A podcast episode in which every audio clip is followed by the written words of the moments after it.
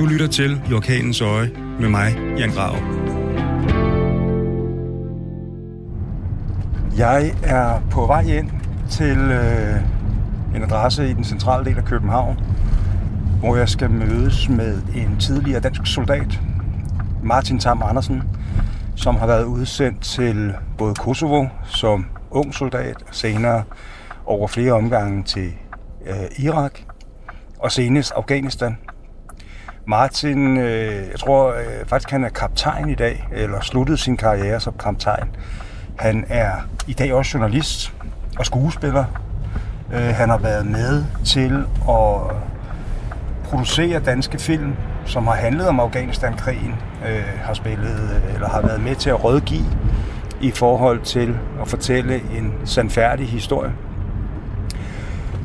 Senest har han lavet øh, en programserie på DR, som handler om glemte konflikter i verden. Han har besøgt Sydsudan, som jeg jo selv lige har været i. Han har været i det nordlige Irak, han har været i Ukraine. Øh, og for at prøve at fortælle de historier, måske på en anden måde, end hvad jeg gør, men i virkeligheden, øh, som har den samme ballast, øh, og det her med at returnere til nogle områder, som er glædet ud i eller glædet ud af det øh, mediebillede, vi har i dag. Han er en vanvittig dygtig soldat. Han er vanvittig dygtig til at gebærde sig de her steder. Han har også øh, lavet en anden tv-produktion sammen med en tidligere gæst i det her program, nemlig Nagib Kaya, som hedder Fjendeland, hvor de rejste tilbage til Afghanistan og til Græsk, hvor han var udsendt soldat og har mødt nogle af de her talibaner, altså nogle af det, som for nogle år siden i virkeligheden var hans fjender. Og jeg glæder mig meget til at snakke med ham, og det er fordi, at det er blevet mig mere og mere magtpålæggende at prøve at fortælle ikke bare historien om Danmark i krig, men også hvad det er, det har gjort ved, ved danske soldater. Og det er et, øh, et ømtåligt emne. Der er mange, for hvem det er en meget personlig sag at komme hjem med ar på sjælen, og hvad det er, de er gået igennem, både som udsendte, men også efterfølgende. Jeg tror ikke, der er nogen af de danske soldater, der har været udsendt, eller deres pårørende, øh, som i dag kigger på Afghanistan som værende et overstået kapitel. Jeg tror, det er meget præsent i deres, øh, i deres tilværelse stadigvæk, fordi mange er jo kommet hjem øh, som anderledes mennesker, end hvad de har været, inden de rejste ud. Martin er øh, speciel, fordi han jo netop har set krigen fra begge sider. Han har både set den som soldat og som øh, befalingsmand eller officer, og han har set den som journalist. Og derfor øh, glæder jeg mig meget til at introducere jer over for ham. Du lytter til I Orkanens Øje med mig, Jan Grav. Martin, tusind tak, fordi du her en øh, kold, regnvåd søndag har sagt ja til at mødes øh, med mig. Øh, som jeg kort fortæller i introduktionen til dagens program, så er du jo soldat, der har været udsendt til både Kosovo, du har været i Irak, du har været i Afghanistan, du ender faktisk som kaptajn i Afghanistan. Så er du blevet journalist, du har lavet dokumentarfilm, du arbejder stadigvæk på dokumentarfilm, du er sågar også blevet skuespiller og har været med til at, øh, at øh, være vidensbasen på krigen. Øh, og jeg sætter meget, meget stor pris på dig. Jeg sætter stor pris på din journalistik og også din evne til at være meget ærlig omkring, hvad det er, der er sket. Så velkommen til I Orkanens Øje. Tak. Tak for det pæne ord. Øh, grund til, at jeg har inviteret dig, det er jo, at øh, jeg ved jo, at du har arbejdet sammen med Nagib, som jo også er tidligere gæst på programmet. Øh, men også det her, den her transformation fra at være soldat til at blive journalist, og måske se, se tingene med, med, med, med andre øjne. Hvordan har det reelt været? Det har været, det har været en ret speciel omgang, og det har ændret min måde at se verden på en del faktisk. Altså, det, det kan godt gå hen og blive langt svar det her, vil jeg, vil jeg allerede sige. Jamen, vi har en hel time, så. Ja, det er godt. Jamen, det håber jeg nok så. Øh, jamen altså, det er jo sådan, det er sådan noget, der kommer snigende langsomt, at den, det allerførste projekt, jeg lavede øh, sådan dokumentarisk, øh, det var, at jeg skulle til Irak øh, og, og lave noget, noget dokumentar. Jeg skulle være vært på en, øh, på en dokumentarserie, som blev vist på DR3. Og jeg havde faktisk i virkeligheden jo aldrig lavet noget før. Og vi lander i Erbil, og vi går så, kører så ind i Irak og går i gang med det her. Og jeg må bare efter altså, få nærmest sekunder, bliver jeg bare ramt af lugten, af lyden, af luften, af stemningen, af, af stødet. Og på det tidspunkt var det jo over 10 år siden, jeg havde været i, været i Irak sidst.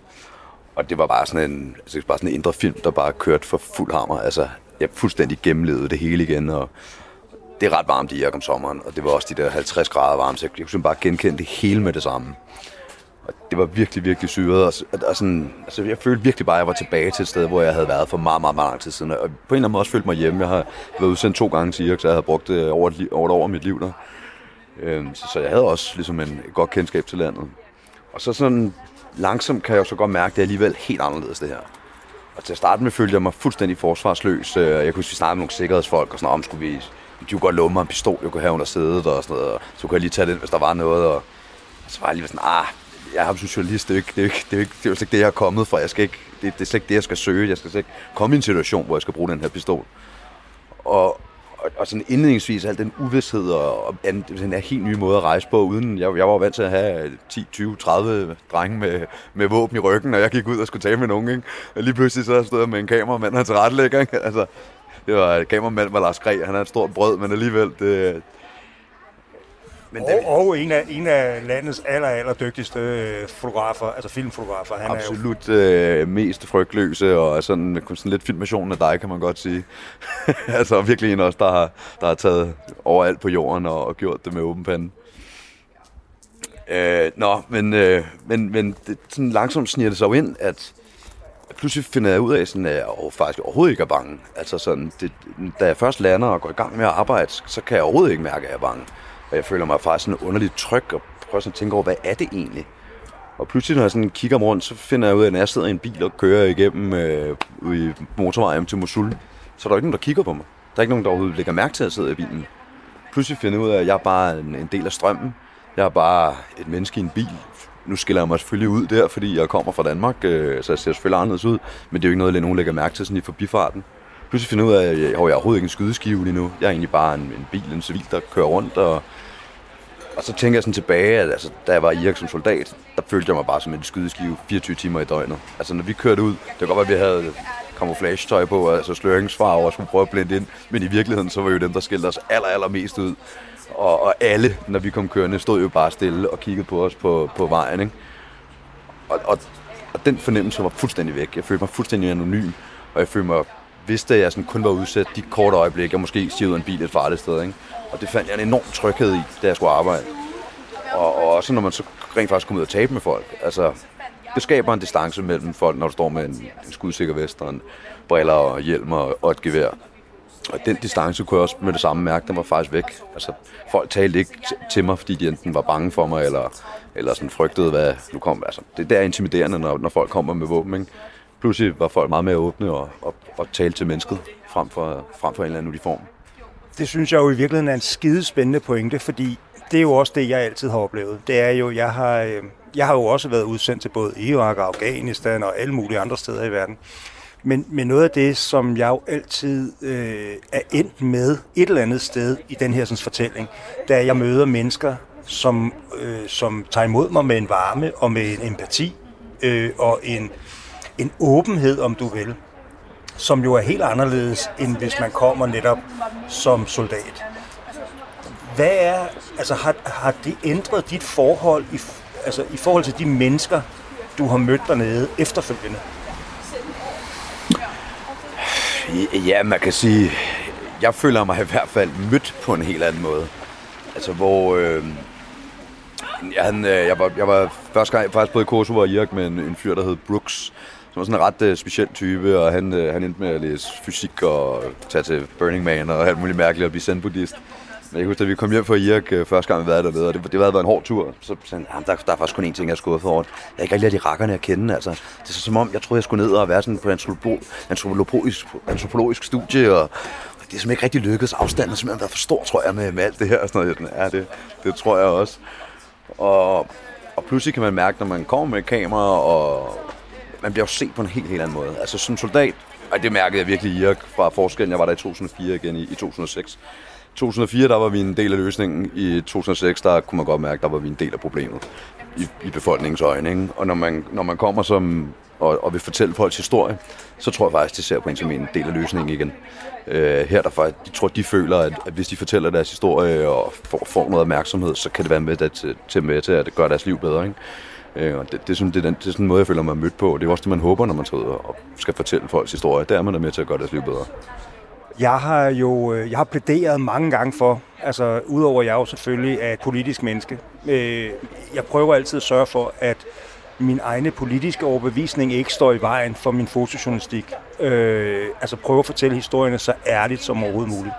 Men jeg har jo altid plæderet for, at de danske soldater, jeg har mødt på arbejde, og det er fuldstændig ligegyldigt, om det har været i Kosovo, eller i Irak, eller i Afghanistan. Måske mindre i Kosovo, fordi vi var så relativt nye i konflikt, eller i hvert fald, hvis man siger Kroatien. Så har jeg altid mødt nogle super professionelle unge mænd, øh, som har gjort det både af idealistiske grunde, men også fordi de havde et arbejde. Øh, og, og også, at de har været højt skattet, hvis man sammenligner det med amerikanerne i øh, Afghanistan nede i, øh, i Helmand-provinsen, ikke? som var sådan nogle Coca-Cola-cowboys. Øh, og hvis man endelig skulle rette en kritik i forhold til de her krige, så har jeg altid ment, at man skulle rette det politisk og ikke imod soldaterne. Hvad er det for en følelse, som du og, og dine gode venner og kollegaer og altså mennesker, du respekterer, hvad er det for en følelse, du sidder tilbage med i dag? Jamen, fuldstændig den samme.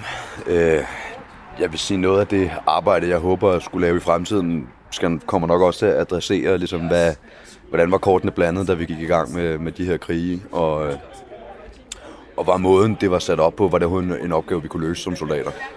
Og jeg må jo nogle gange sige, når jeg tænker tilbage på mine egne oplevelser, øh, tænke, tænkte, det, sådan som det var, der kunne vi ikke gøre en større forskel end det, vi gjorde. Og, og de krige, og der hvor ansvaret skal placeres, skal være politisk. Og det er ikke fordi, vi skal finde en eller anden tilfældig statsminister, der skal lynches eller sådan noget. Jeg tror bare, vi, vi bliver nødt til på en eller anden måde at, at lave en, en ordentlig revision af vores krige, for at finde ud af, hvorfor gik vi ind i dem, hvad prøvede vi egentlig at opnå, og gjorde vi overhovedet på den rigtige måde. Og den vilje mangler bare politisk, synes jeg, til at vi faktisk kigger os selv i øjnene og siger, at vi kan jo rent faktisk risikere, at det her det sker igen. Og hvis vi mener, at vi skal gå ud og, og et eller andet land, som er, af krig, og vi skal gøre det til et demokratisk land, hvis vi på en eller anden måde råder os ud i det projekt igen, så håber jeg bare, ligesom vi har, har lært af, af de projekter, vi har haft gang i indtil videre, jeg tænker primært på Irak og Afghanistan, hvor, hvor man jo må konstatere, at desværre er det jo ikke rigtig lykkedes, det her projekt om at gøre de, de to lande til, til gode demokratiske stater den dag i dag når vi snakker, øh, når vi snakker for eksempel øh, Gerisk eller Helmand-provinsen, ikke? som jo var, altså man kan sige, vi, vi vil reelt den nation, der procentuelt mister flest soldater i forhold til, hvor mange soldater vi havde dernede. Altså, vi er helt ude i de yderste frontlinjer, og måske også i, i de områder, som er allermest radikaliseret. Øh, var det indsatsen værd? Det er, jo, det er jo et spørgsmål, som... Det er jo ikke første gang, jeg er blevet stillet det spørgsmål. Jeg tror ikke, at jeg har fundet et svar til det endnu. Det, det, det, er, det, det, det er umuligt at svare på. Altså, altså jeg har læst og citeret for at sige, at vi, vi hverken vandt eller tabte krigen. Hvilket jo er en helt legitim måde at, at sige det på. Men, men øh, når jeg så sidder og ser dig i fjernsynet tage tilbage med, med Nagib, og jeg er et område, I, du kan ovenikøbet finde jeres eget tag, på væggen. Øh, men det er også et område, som i dag er styret mere eller mindre af Taliban. Jeg vil, altså jeg vil, jeg vil, jeg vil ønske, at vi kunne gøre det, eller det ville være nemt, hvis vi kunne gøre det op i centimeter. Sige, okay, procentuelt del, altså hvor gik fronten, er den så, hvor er den i dag, og hvor var den, og altså, men så bliver det sådan helt første verdenskrig-agtigt, ikke? Sådan, så kæmper man pludselig om, altså i virkeligheden er vores projekt vel et eller andet, bliver i eller Afghanistan et land en dag, hvor der er frihed, hvor der er lighed, hvor der er menneskerettigheder, så må man sige, hvis det lykkedes for alvor på et eller andet tidspunkt, så er det det værd. Og for nogle i Afghanistan har det jo været det værd. Hvis man bor i Kabul, selvfølgelig er der, der er også problemer i Kabul, at der er rigtig mange terrorangreb og sådan noget. Men der er jo mulighed for kommuniteter. Der er faktisk kvinder, der kan arbejde som journalister og, og andre ting. Så det vil sige, der, en, for nogle af de mennesker har det jo været det værd. Omvendt er man ude i provinsen nogle steder, der er altså nogle mennesker, der lever under virkelig kummerlige forhold, er tvunget til at dyrke opium, og, og ikke har, kan hverken læse eller skrive, og lever på, på overlevelsesgrænsen. overlevelsesgrænsning, og for dem har det ikke været det værd. Og så kan man sige, for os har det så været det værd. Jeg ved simpelthen ikke, hvor jeg skal finde det svar henne. Altså, det, har ikke, det er jo ikke det værd, når en dansk soldat dør. Men det er også det, vi gør. Altså, jeg synes jo, det er... Øh jeg synes jo, det er en sindssygt øh, interessant problematik, netop fordi, netop fordi I havde sådan et, et, et, et godt ry og rygte. At, at det var altså folk, man kunne stole på. Det, man blev faktisk mødt du ved, i øjenhøjde. Øh, I havde ikke travlt med at, at være øh, brutale, eller I havde ikke travlt med at Øh, og altså når man kørte ned ad Highway 1, øh, Kabul Kandahar øh, vejen, så foregik det faktisk meget under meget, meget ordnet forhold. Hvordan er det så, eller og nu, nu foregriber jeg det lidt forstået på den måde, at man kan jo gå ind og se det på DR, men din rejse tilbage til Garesk i en helt, helt anden kontekst, som civilist, journalist, hvordan var det? Det var øh, helt vanvittigt øh, emotionelt også. Øh, jeg husker, da, inden vi tog afsted, så jeg bare kigget på, på, på hotellet i Lashkar, som er hovedstaden i, i Garesk sådan på Google Maps, og jeg tænkte, kan man overhovedet bo der? Altså ligger ud til floden, Taliban stod for et år siden, lige over på den anden side. Og så kommer man ned, det kan man jo så godt, ikke? Så, så det næste, jeg tænker, okay, vi skal så til Garisk, og der er, jeg arbejdede til daglig i Garisk, og, men som sagt, jeg var vant til at have 10, 20, 30 mand med mig, tungt bevæbnet. Og jeg kan godt huske, at vi så kører, og vi er jo i afghansk tøj og kører afsted, ikke? Og, og, altså, hvor planen er faktisk, at vi kører bare direkte ned i bazaren og står ud og ser, hvad der sker. Og der er altså to danskere, der er døde af en, en selvmordsbombe i den bazar øh, nogle år tidligere. Altså ja, jeg tænker sådan lidt, det er, ikke, det er ikke hver dag, der er en dansker, der er i civil tøj, stiger ud af en bil øh, midt i det hele og, og siger goddag. Så jeg mener, jeg var, jeg var eddervæm nervøs. Altså jeg var, det er jo også sådan, man bliver nogle gange, og det kender du også selv, hvis man, når man lige bliver grebet af den der sådan uvidshed, så man godt blive en anelse paranoid. Altså man kan godt lige få sådan nogle lidt paranoide tvangstanker om, okay, bliver jeg bare lynchet på stedet, eller altså, hvad fanden sker der, ikke? Og der, der skete jo ikke en skid. Altså hvis det er ude af bilen, og så kan man godt sige, at alle der kørte forbi, de kiggede og tænkte, okay, hvem, hvem er det der, ikke? Altså jeg, jeg skinner alligevel ud, når jeg står der. Men jeg blev faktisk taget fint imod, og folk synes bare, det var spændende, og ville gerne tale, og så, så er det selvfølgelig ikke lige at være der for længe, og, men, men og så pludselig var man jo sådan, wow, det kan man godt det her. Altså, man kan faktisk godt tage ud i verden, uden altså tage tilbage til nogle steder, hvor man har været noget helt andet, og så pludselig faktisk tillade sig at være til stede igen og stille spørgsmål, og det var, det var bare mega syret, altså. Altså, jeg har jo... Øh jeg har jo set krigen. Jeg har jo også set mange andre øh, dokumentarer. Jeg var, jeg var jo en, en rigtig, rigtig god ven af, af nogle andre fotografer, som blandt andet har lavet Restrepo, øh, som jeg arbejdede sammen med også i Darfur-provinsen. Og vi havde alle sammen ting, der triggede os forskelligt. Altså, det var forskellige ting, vi var bange for. Og for mig har det altid været stillhed. Og når jeg kigger på, øh, på Green Zone, øh, eller på området omkring floden, så er det lidt det samme. Det var det her med, når civile de forsvandt. Og pludselig så var der ikke vasketøj, og der var ikke nogen, der gik rundt, der var ikke børn. Øh, der var bare helt stille. For mig er det sådan, du ved, det er det er det ultimative parameter for mig om, at der er noget galt. Hvad er det, der trigger dig?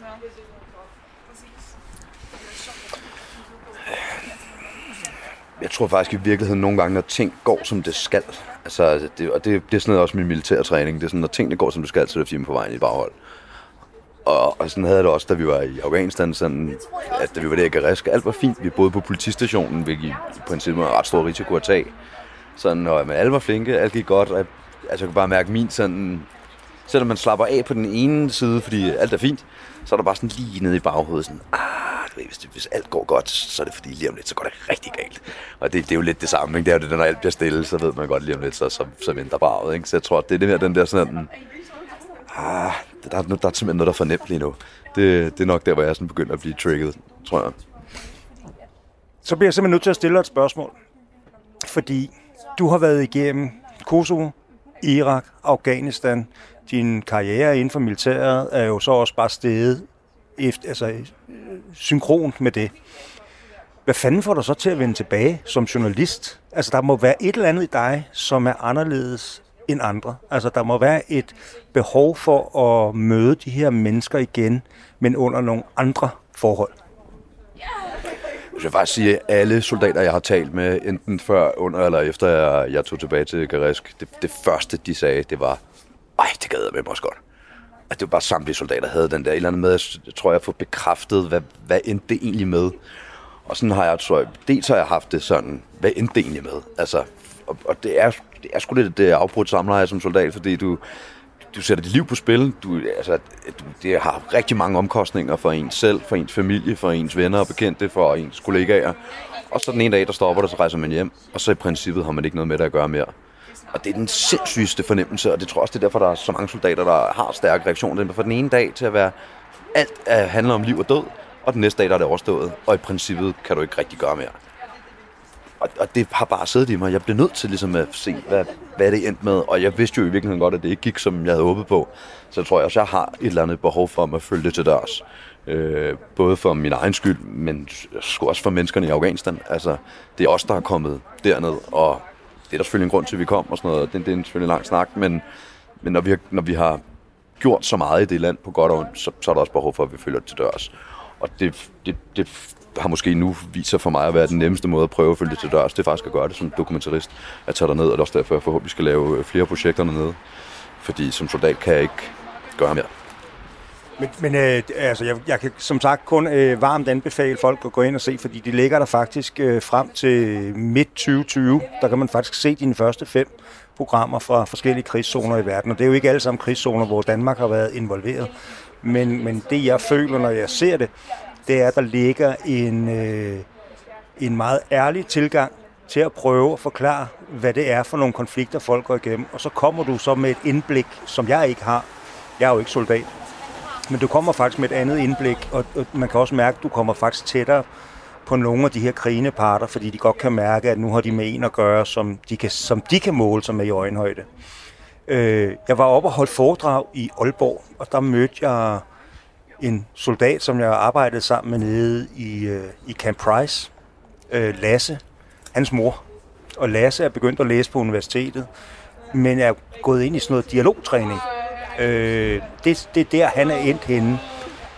Hvilket jo også er en, en fantastisk måde ligesom at angribe det på, at komme tilbage som et relativt ungt menneske efter en udsendelse.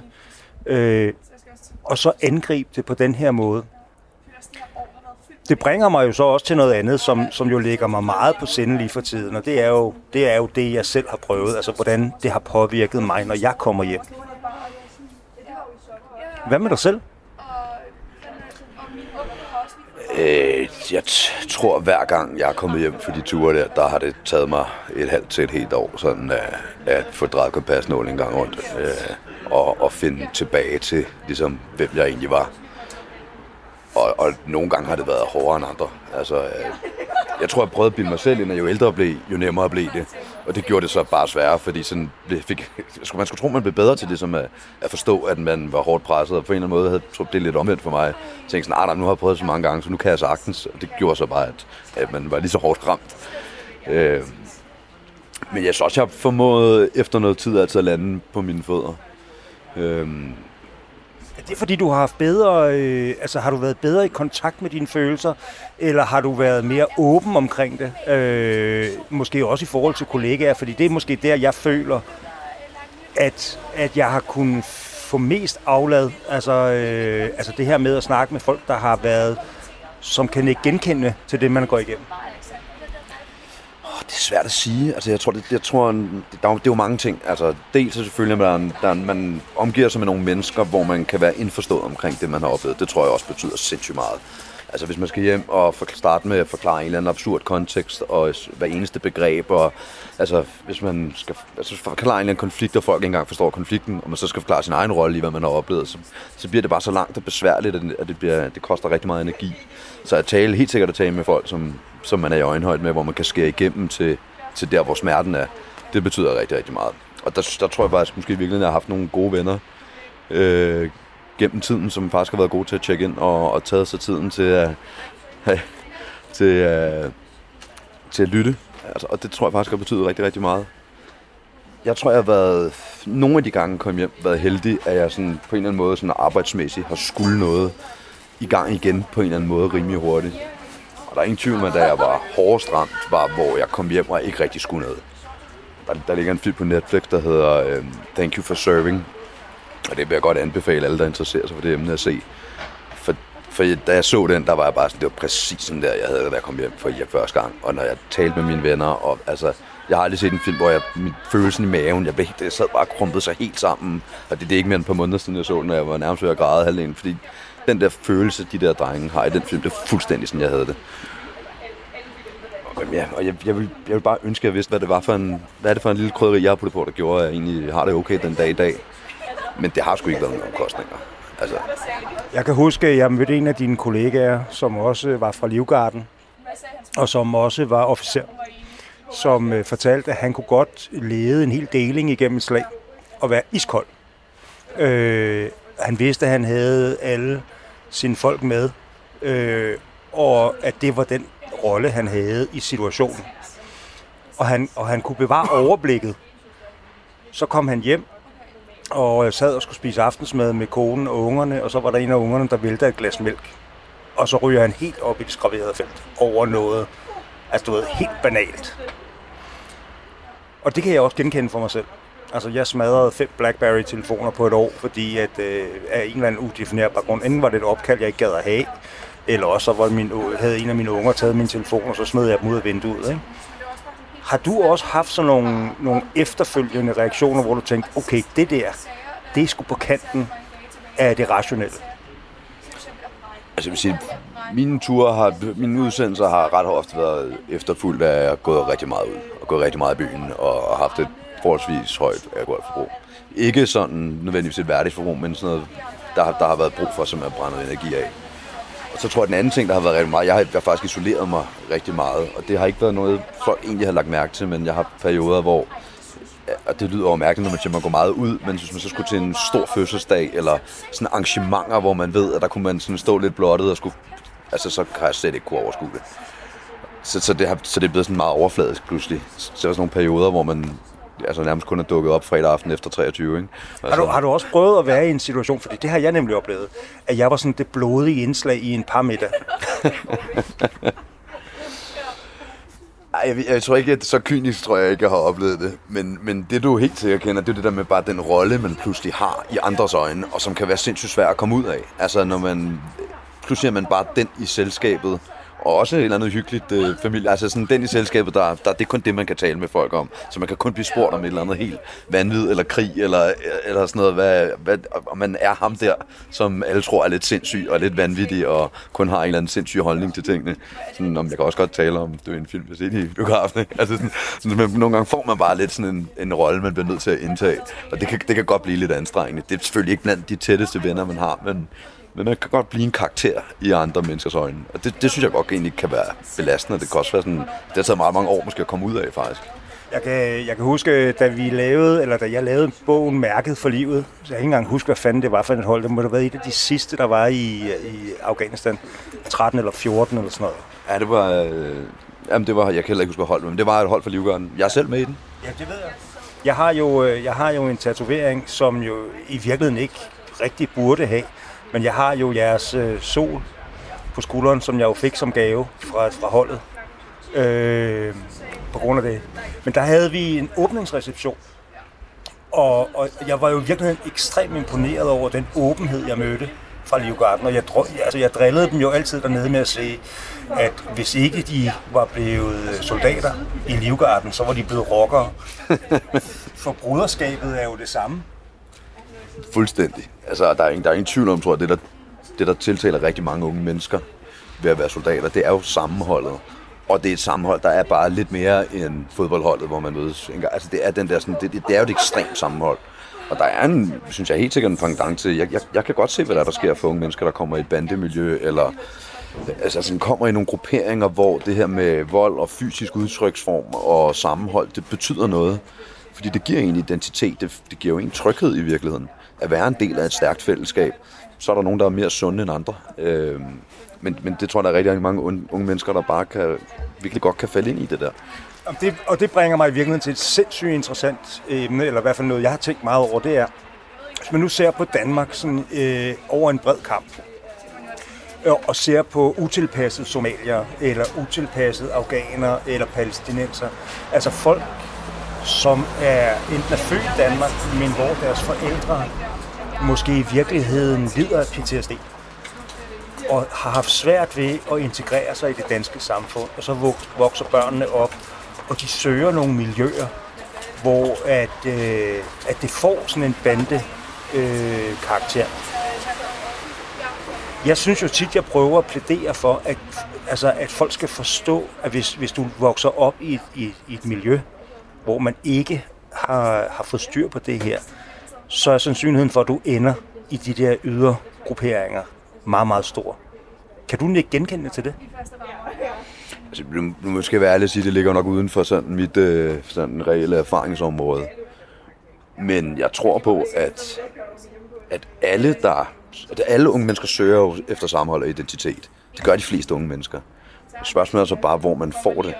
Og jeg fik det i militæret, og jeg blev overrumplet faktisk af at være i militæret over, hvor, hvor stærkt jeg synes det var, og hvor, hvor meget det, det gav mig som menneske. Jeg tror bare, jeg kunne godt forestille mig, hvis du kommer fra et meget belastet miljø, så er det måske bare ikke lige militæret, man søger hen for at få det her. Øh, og så finder man det jo formentlig nok nogle andre steder, og de steder er måske ikke sund, særlig sunde. Øh, og det kunne være kriminelle miljøer for eksempel. For de tilbyder jo i virkeligheden lidt det samme. Ikke? Altså følelsen af styrke, følelsen af sammenhold, følelsen af identitet.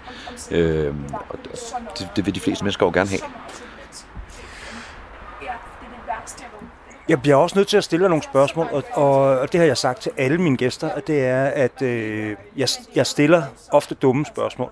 øh, og man må altid gerne i det her radioprogram sige, ved du, det gider jeg faktisk ikke snakke med dig og dine lyttere om. Øh, og jeg kan huske det fra, da, da vi lavede Mærket for Livet. Der havde jeg min søn med nede, Elias. Han var ikke særlig gammel på det tidspunkt. Og han møder så hele det her slæng øh, af soldater fra Livgarden. Og alle er kommet hjem, og alle er i god, god behold. Og så går han, starter han med at gå hen til en af befalingsmændene, og så siger han, har du slået nogen ihjel? Og så får han jo altså læst og påskrevet på en meget, meget fin og en meget diplomatisk måde, at det er nok det eneste spørgsmål, du ikke kan stille en soldat. Så jeg vil godt stille det anderledes. Hvad har været den hårdeste udsendelse for dig personligt? Hvor, hvor, var, det, hvor var det virkelig, du følte, her der overskred jeg en, en, en linje, eller herfra kom jeg ikke hjem som det samme menneske? Det er desværre et meget nemt svar. Det var min anden udsendelse til Irak i år 2006. Øhm, jeg nævnte også tidligere, at der gik det op for mig ret hurtigt, at den måde, vi bemødte befolkningen, havde bare ændret sig, fra jeg havde været der to år før. Øh, vi var gået fra at være i, der, i befolkningens øjne en del af løsningen til at være en del af problemet, og det kunne vi bare mærke hver dag. Og det, der var vejsidebomber hver eneste dag. Vi brugte hver morgen på at klire 3 km for vejsidebomber, og vi fandt nogle i nyerne, og, og desværre nogle gange fandt de også. Og folk stod i vejsiden og, og lavede skalsen over tegn til os og sådan noget. Altså, det, det, var, det var vanvittigt. Og for det så ikke skal være nok, midt i det, der hamrede... Øh, vi har været der i to måneder, der brød Mohammed-krisen så ud. Så det kan godt være, vi ikke kunne i forvejen. Men der, derfra, der synes de skulle ikke, at danskere var specielt fede. Og det, det var, det, det sled. Altså, det, det var eddermame ikke rart. Øh, og det førte så også til, at jeg mistede en af mine soldater dernede til, til en vejsidebombe. Og jeg, jeg synes, som, som soldater og som mennesker formåede vi at rejse os igen, men på en eller anden måde... Jeg var gruppefører dengang, og på en eller anden måde er det jo det største svigt. Og et eller andet sted noget, jeg, den plet, jeg føler, jeg bærer med mig som, som soldat. Og det faktisk jeg er en af dem, der ikke fik alle drengene med hjem. Og det, det er sgu bare hårdt. Altså, jeg, jeg lever med det, jeg accepterer det. Og... Men der var bare en. Der er en af de gutter, jeg havde ansvaret for, som ikke kom med hjem. Det var, jo også, øh, det var jo også noget af det, som var hele præmissen i Mærket for Livet. Det var, at vi jo faktisk fik lov til at mødes med, med nogle af dine kollegaer, som jo netop kunne fortælle den her historie. Øh, og vi gjorde det jo så igennem tatoveringer. Vi prøvede at fortælle en moderne dansk krigshistorie igennem tatoveringer. Øh, og der lavede vi blandt andet et billede af en, en kaptajn, som har, hvor han har fået tatoveret sig selv på armen, mens han går igennem en kirkegård med fire dogtags. Han mistede fire mand undervejs. Det er næsten noget af det, der provokerer mig aller, allermest øh, i forhold til, til, til til Danmark, det er, hvor stort et offer unge mænd reelt gik igennem dernede. Øh, og at det ikke bliver anerkendt. Jeg tænker, altså, jeg har sådan lidt et Vietnam-syndrom med det. Det, det, det er noget, jeg faktisk har talt rigtig meget med mine soldaterkollegaer om. Og, altså, jeg tror helt grundlæggende, så er der faktisk ikke nogen af os, der føler os som helte. Altså, vi vil egentlig ikke ses på eller behandles som helte, fordi det er sådan et underligt begreb, som ikke nogen af os skal bruge til noget.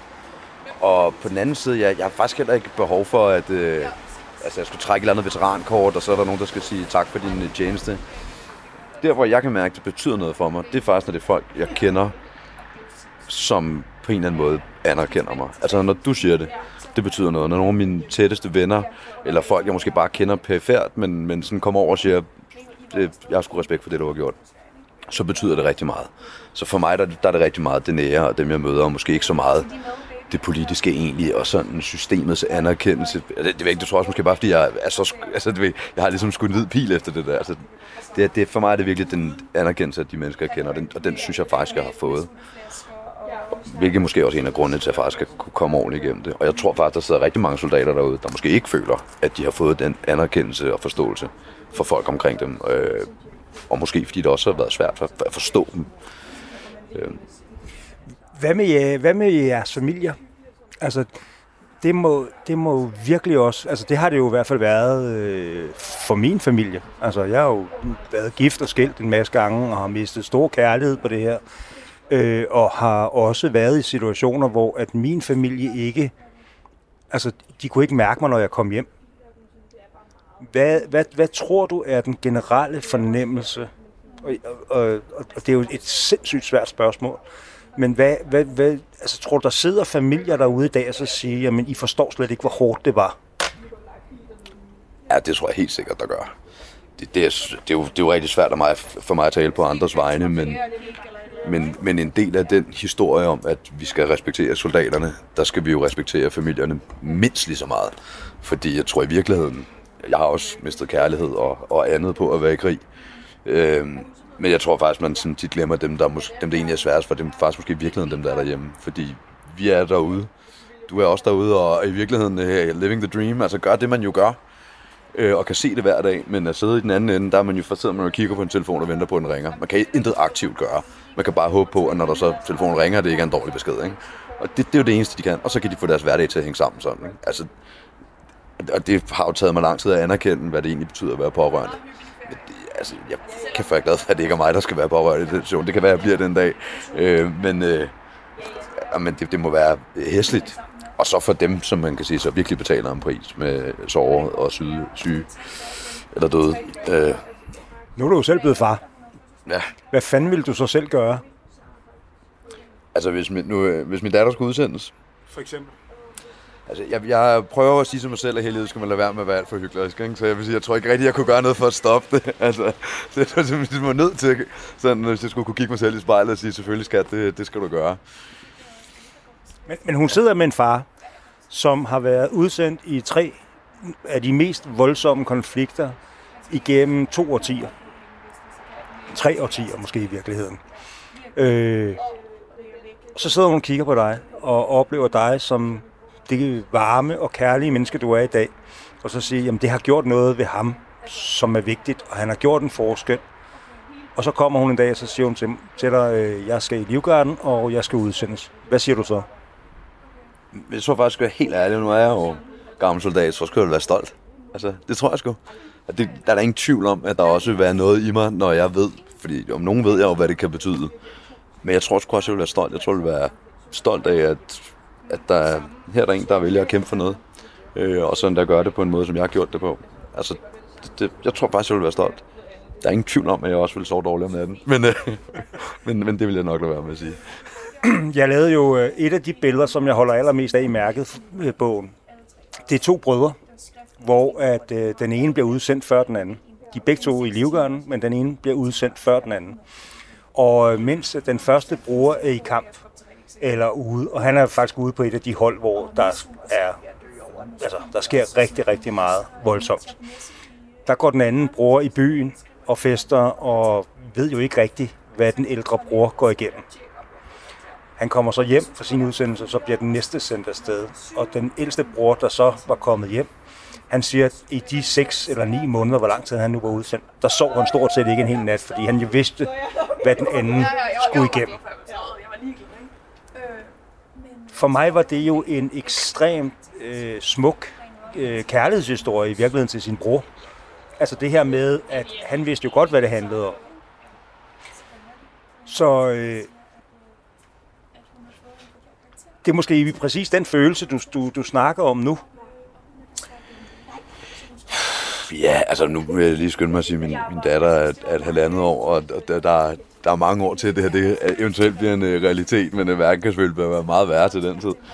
Men, jeg ved ikke, altså, jeg tror bare generelt, altså om det så er med en NGO til øh, et, altså det, det kan også være, det er også et farligt sted, eller, eller som journalist, eller som lærer uden grænser, eller som et eller andet, altså hvis mine børn på en eller anden måde vælger at engagere sig i verden, på, og også sætte deres liv på spil for at på en eller anden måde at gøre en forskel. Og det kan godt lyde lidt som en kliché, når man siger, at jeg tog i krig for at gøre en forskel, og, og hvilken forskel gjorde man så også noget. Men, men det, det, det tror jeg sgu bare, jeg vil være stolt af. Altså, jeg synes, det, det betyder noget, når folk tager ud for at gøre, for at gøre noget andet end bare passe deres eget.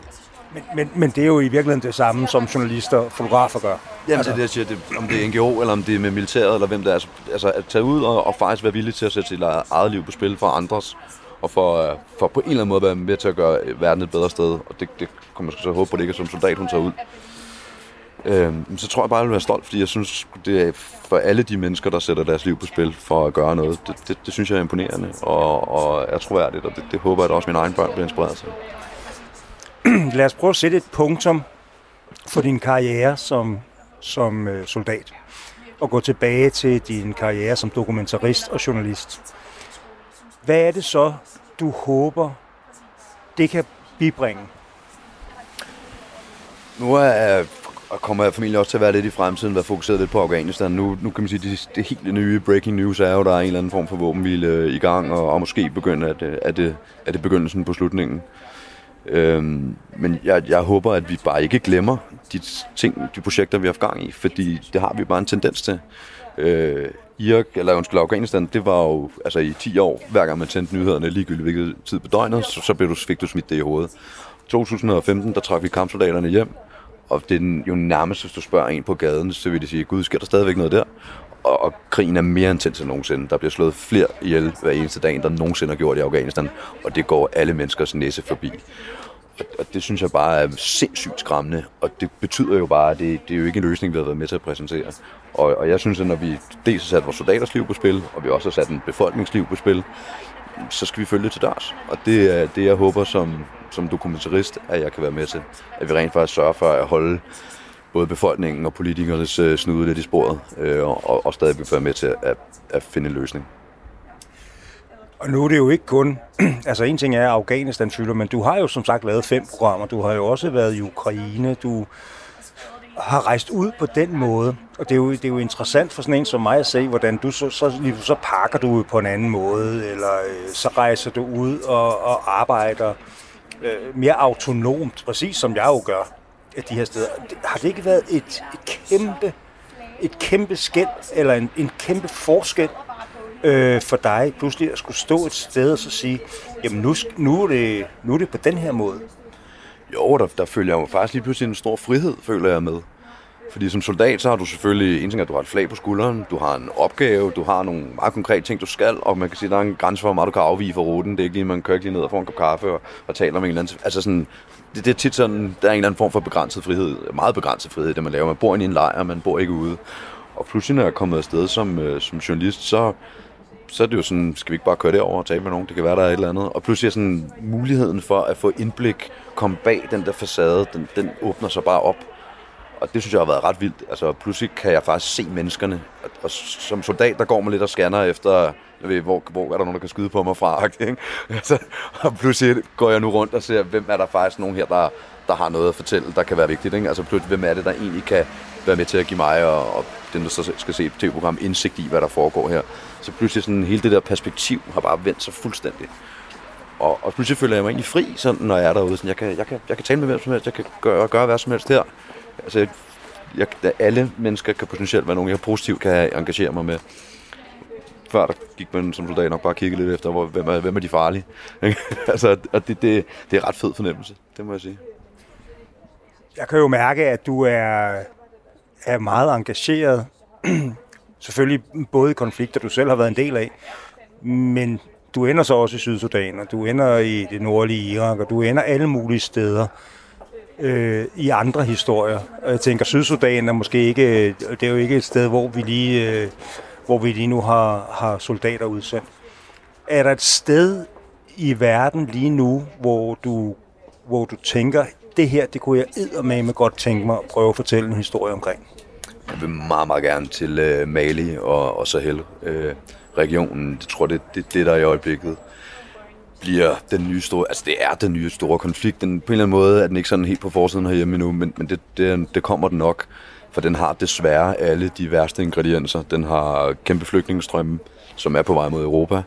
Den har øh, islamisk fundamentalisme, både islamisk stat og, øh, og al-Qaida. Den har alle mulige etniske grupper i konflikt og den har hungersnød, og den har korruption, og den har internationale styrker på alle mulige forskellige niveauer. Den har ligesom det er bare hele pakken, ikke? Og, øh, og det er på en eller anden måde, som om vi ikke sådan rigtig tager det seriøst endnu. Franskmændene har taget det seriøst i mange år, men, men os andre, og, og det vil jeg virkelig gerne være med til at åbne op om. Selvom vi faktisk har haft danske soldater nede. Vi har endda haft en dansker, der var chef for alle FN-soldaterne dernede. Og der var det selvfølgelig også lige lidt i nyhederne, fordi nu har det noget med Danmark at gøre. Men så glemte vi det igen, ikke? Men det er jo præcis, øh, det er jo præcis et af de områder, jeg er på vej ned til nu her. Netop også fordi, at der er et stort, relativt stort kontingent af danske soldater dernede, ja. som faktisk gør en, en kolossal indsats, øh, og som er støttende i mange militære operationer. Tror du, at der er en del af de her konflikter, som fordi at de ligger langt væk, så engagerer vi os ikke i det, som er mindre, at man ligesom kan plastre en forside til med, at nu er der en dansk soldat, der er blevet slået ihjel, eller nu har vi et eller andet. Er det, er det fordi, at, og, og, og så bliver det igen måske i virkeligheden meget mere privat mellem dig og mig, og politisk også på den, for den sags skyld, at, at der er simpelthen nogle områder, vi kun interesserer os for, hvis vi kan, hvis vi kan plante et dansk flag i midten af det? Så, nu skal det jo ikke, nu, det skal faktisk ikke lyde som kritik af folk, men selvfølgelig er det, der ligger folk nærmest, det er vaskemaskinen i stykker, du er prisen sted på vuggestuen, øh, øh, prisen på benzin. Altså sådan er vi jo som mennesker, og det er jo sådan set fair nok. Øh, så ikke man kan kræve af alle, at de har et kæmpestort udsyn i, udsyn i hvad der foregår i verden. Men, der er, men det, der skal til for, at folk som begynder at få øjnene op, det er jo, når det har konsekvenser for dem selv. Og sådan tror jeg også bare, at mennesker er. Så, så er der nogen, der interesserer sig lidt mere for, hvad der foregår i verden end andre. Øh. Jeg tror, det er vigtigt at forstå sådan noget som Mali. Det har faktisk på faktisk allerede kæmpe store konsekvenser for os. Det er bare på sådan en lidt indirekte måde. Men for eksempel øh, flygtningeproblematikken i, øh, i Middelhavet, og som jo på en eller anden måde også ender heroppe, ikke? den er jo direkte udspringer af den konflikt, der buller løs dernede. Så hvis vi ikke interesserer os for den, så, altså, så kommer vi til at mærke til det. Og så skal folk nok få øjnene op. Eller, eller og dog, altså fordi, i hvert fald som Danmark, ikke? det er stadigvæk nede i Middelhavet, og altså, vi mærker det måske i virkeligheden ikke i vores hverdag, og så, nej, så interesserer vi os ikke, og du nok ret, altså kan vi, er der døde mennesker med danske flag? Ja, det er ikke et svært spørgsmål, men... Ja. Ja, ja, altså, og det, det, og det, jeg synes, det er fair nok, men folk er jo, altså, det er jo det, de kan se, der har indflydelse på dem. Det er det, de interesserer sig for. Men det er jo ikke fordi, at man har manglet islamisk terror i Vesten. Altså, det er jo blevet en del af vores hverdag, at vi sidder, vi sidder nede på Sanders Hotel, meget, meget tæt på Nyhavn, hvor der er kommet bombeklodser op, øh, som man ikke kan køre en lastbil igennem øh, Nyhavn eksempelvis. Det er jo noget, som er, i vores bevidsthed et eller andet sted. Fordi det har jo været præsent igennem, igennem en del år. Øh, hvis jeg nu skal stille dig et rigtig, rigtig svært spørgsmål. Øh, har det været det værd? Det spurgte du også om før, og det er jeg ikke sikker på at komme svaret nærmere. Altså, der er jo to måder, man kan anskue de sidste 20 øh, år på. Ikke? Og den ene er, øh, alt hvad vi har gjort, det har forhindret, at der er kommet terror. Og så kan man se det på den fuldstændig anden måde. Alt hvad vi har gjort er grunden til, at der er terror. Og, og, det... og, og, og, så kan man sige, og når man så, Jamen, så spørger, jeg, har det været det værd, ikke? så man sige, det kommer med an på, hvordan man, man ser på det spørgsmål. Ej, så bliver jeg nødt til at omformulere mig. har det været det værd for dig?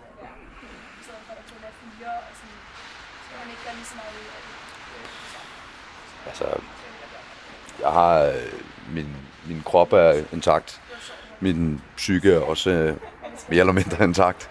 Øh, jeg har en dejlig kone, og jeg har et barn, og jeg synes, jeg laver det, jeg gerne vil. Og alt, hvad jeg har lavet, har jo ført mig hertil, så på det sådan helt personlige, egoistiske plan, der har det jo for mig ført mig til der, hvor jeg er i dag, og det har været det værd. Breder man det så lidt ud, og ser på hele verden, så bliver det svar så meget sværere at svare på. Eller det spørgsmål så meget sværere at svare på. For jeg kan godt finde frem til nogle kollegaer, hvor med den konsekvens, de har betalt, der har det ikke været det værd for dem. Jeg ved med, hvis man spørger dem, vil de gøre det igen, så vil de sige ja, lige på stedet. Men, men et eller andet sted, så synes de måske heller ikke, at, at have siddet med PTSD, eller måske sidde uden øh, sin kone eller sin mand. Øh, altså, det kan jo aldrig være det værd. Øh, så det bliver det nærmeste, jeg kommer og svarer, tror jeg. Så stiller der et andet svært spørgsmål. Var vi i Danmark naive, da vi begyndte at sende folk til Kroatien? Altså er det først i forbindelse med krigen i Irak og i Afghanistan, at vi sådan rigtig først for alvor tog soldaternes øh, psykiske ved og vel med ind som en, som en faktor? Altså var vi for, var vi for uforberedt dengang? Det, det er jo lidt før min tid, så derfor kan det være lidt svært at svare på, men hvad jeg sådan hører og kender til, så, så tror jeg svaret er ja. Sådan tror jeg måske også bare, at verden lidt var. Altså, jeg tror ikke, man i 90'erne var så opmærksom på traumer. Altså, det, selvfølgelig er der studier fra Vietnamkrigen, men der vidste man jo heller ikke, hvordan man skulle håndtere veteranerne. Vi i Danmark endte jo med at lære det, har jo endt med at lære det på den hårde måde. Altså, det, det, kurven har været stigende, for flere og flere har, er kommet hjem såret, både psykisk og fysisk, og heldigvis har vi jo så formået at udvikle nogle systemer, der hjælper folk. Ikke? Men, men der skulle også meget til, før det kommer op at køre. Ingen tvivl om det. Om vi så er for naive eller ej, det, det, det, det, ikke, altså, det, det tror jeg ikke rigtigt, jeg kan svare på. Nu sidder du så i den her rolle, du gør i dag. Øh, jeg kender mange mennesker, som kender dig. Og øh, de, øh, de har alle sammen en fællesnævner i forhold til, hvem du er som øh, officer. Og det er, at du er meget, meget dygtig, og du er omsorgsfuld, og du øh, kan se mennesker der, hvor de er i en situation, om de har det godt eller dårligt i forbindelse med en udsendelse. Øh, og det er jo et meget, meget smukt prædikat at få. Øh, jeg har ikke hørt et eneste negativt ord om dig øh, i den forbindelse. Så lige pludselig så banker det på døren, havde jeg sagt. Det gør det jo formentlig ikke. Så er der en eller anden telefon, der ringer, og så siger, prøv at høre, Martin, vi har fandme brug for dig i den her mission. Hvad vil du så sige? Jeg er nok nået til det punkt, hvor øh, altså, jeg tror, at ligesom min kone og mine børn og min families sikkerhed skulle være på spil, før jeg ligesom samler våbnene op igen. Altså, jeg, jeg, er også, jeg er blevet 40 år gammel nu. Altså på et, et eller andet tidspunkt, ligesom en, en fodboldspiller lægger også støvlerne på hylden på et eller andet tidspunkt. De unge, de løber for hurtigt, og øh, der, der er på mange planer, kan man ikke være med på den måde længere. Så, så, nu du har, du har jo erfaring for fanden. Du, Jamen, du, har jo, du har jo hele, du har hele bagkataloget. Men jeg tror, jeg tror bare, altså det, det som jeg følte, jeg kunne gøre som soldat, og jeg, nu skal jeg være hudløst ærlig at sige, jeg tog ikke i krig for at redde verden. Altså jeg tog lige så meget krig for, ja, det, det lyder også mærkeligt at redde mig selv, men altså jeg mærker mig selv, og, og det er også et, et eventyr. Det er mange ting, det der med at tage i krig, og der er mange motivationer for at gøre det. Men nu tror jeg bare, at jeg føler, at jeg er nået til et sted, hvor min opgave er noget andet. Og min opgave er ikke længere at, at lede soldater og tage ansvar for dem og at slå mennesker ihjel. Det er sådan set ikke min opgave længere. Min opgave er, er faktisk at fortælle om, hvad der foregår i verden. Og jeg, jeg synes, jeg har bidraget som, altså hvis jeg skal være sådan lidt flyvsk, ikke? Så, så har jeg bidraget, hvad jeg skal i, i nationens tjeneste. Nu, nu synes jeg faktisk, at jeg skal prøve at, at gøre noget for at oplyse så meget jeg kan. Martin, jeg vil gerne sige dig tusind, tusind tak for din ærlighed. Det er en fornøjelse at møde dig. Til alle lytterne, jeg vil øh, anbefale jer at gå ind og se de fem afsnit, som Martin har lavet på DR. Øh, og ikke mindst også se øh, hans øh, rejse tilbage til Gerisk sammen med Nagib. Øh, I har i dag mødt en mand, som øh, jeg sætter meget, meget stor pris på. Martin Tam Andersen. I redaktionen er Tom Tramborg og Lene Jul. Produceren er Kasper Risgaard. Mit navn er Jan Grav. Tak fordi I lyttede med.